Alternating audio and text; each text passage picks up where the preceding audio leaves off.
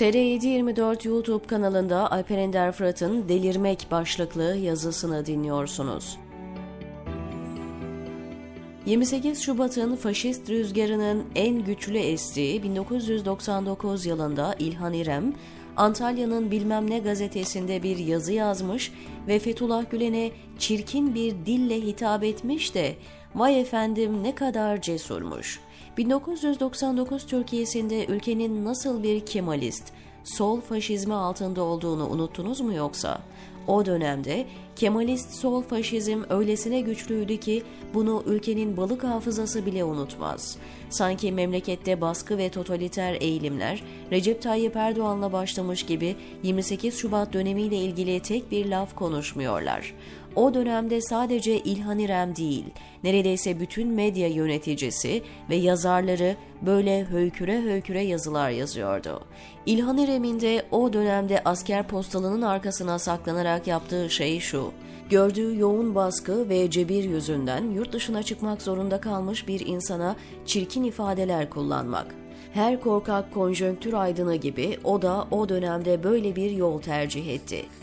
Yani yaptığı cesaret değil aslında güçlünün arkasına geçip zarar gelmeyeceğinden emin olduğu birisine karşı höykürmekten başka bir şey değildi. Öldükten sonra İlhan İrem'den cesaret kahramanı çıkaranlarsa yaşarken onun yüzüne bakmadığı gibi bir diyaliz merkezinde ölmesini seyretti ya da hiç umurlarında olmadı. İlhan İrem'in 67 yıllık hayatında yaptığı pek çok şey var. Öldükten sonra onları değil de bundan tam 23 yıl önce 28 Şubat faşizminin en civcivli zamanında asker postalının arkasına sığınarak yazdığı yazıyı gündeme getirmenin sebebi nedir? 6 yıldır bir soykırıma maruz kalmış bir kitleye aralıksız devam eden bunca zulme rağmen hala dinmek bilmeyen bir öfkeyle neden saldırırlar? Ben bunu anlayamıyorum ve kafamda bunu rasyonel bir şekilde açıklayamıyorum. Sadece Nedim Şener, Doğu Perinçek, Ruşen Çakır ya da Oda TV gibi cibilli hizmet düşmanlarından bahsetmiyorum.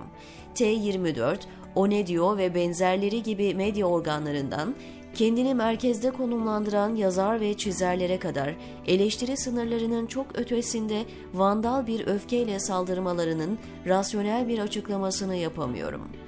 Bu ulusalcı, solcu, demokrat maskeli tiplerin bütün perdeleri yıkarak hakaret etmelerinin bilemediğimiz ekstra bir sebebi olmalı. Siz bu insanların gazetelerine el koydunuz. Medya kuruluşlarını talan ettiniz. Devlette selam veren hiç kimseyi bırakmadınız. İş adamlarının mallarını yağmaladınız.